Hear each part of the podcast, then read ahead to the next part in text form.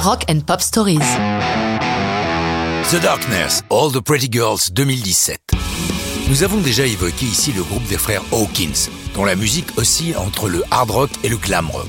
Le milieu des années 2010 marque un changement dans la formation, puisqu'à la batterie, Emily Dolan Davis est partie après avoir succédé au batteur des débuts, Ed Graham. Le 25 avril 2015, The Darkness annonce le nom du nouveau, Rufus Taylor, qui n'est autre que le fils de Roger Taylor, le batteur de Queen. Avec le retour du bassiste originel Frankie Poulain, le groupe entame les sessions de leur cinquième album. Pour ce disque, ils sont cornaqués par le producteur Adrian Bushby, qui a déjà œuvré pour Muse, les Foo Fighters ou les Smashing Pumpkins. Les voici au Vada Recording Studio dans le Worcestershire, qui n'est pas seulement le nom imprononçable d'une sauce, mais aussi le nom d'une ville et d'une région des Midlands, proche de Manchester. Toutes les chansons de l'album Pinewood Smile sont signées par les quatre membres du groupe. C'est donc le cas de All the Pretty Girls, dont Justin Hawkins nous conte la genèse.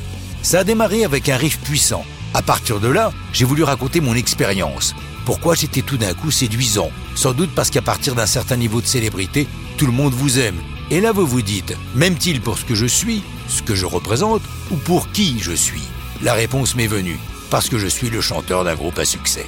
Justin précise, All the Pretty Girls est la chanson qui ouvre le disque, mais on ne peut pas dire qu'elle soit représentative de tout l'album. D'ailleurs, je pense que pas une seule chanson ne peut à elle seule résumer précisément ce qu'est ce disque. Publié en single le 22 juillet 2017, sur leur nouveau label Cooked Vinyl, All the Pretty Girls est assorti d'un clip assez délirant tourné dans les Cornouailles.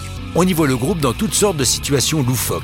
Down Hawkins, le guitariste, n'hésitant pas à surfer quelques vagues avec sa Gibson en bandoulière, me laissant à penser que la dite guitare a dû partir directement à la poubelle, l'eau de mer n'étant pas très compatible avec un instrument de musique électrique. Pour présenter la vidéo, Justin Hawkins annonce sur leur site Chers amis d'Internet, nous avons réalisé cet excellent clip pour vous distraire de la morne banalité de l'existence. En contemplant The Darkness batifolé, vous serez transporté dans un monde génial et inatteignable. De plus, nous vous recommandons d'acheter notre album pour lequel cette vidéo n'est qu'un amuse-bouche. Éclatez-vous.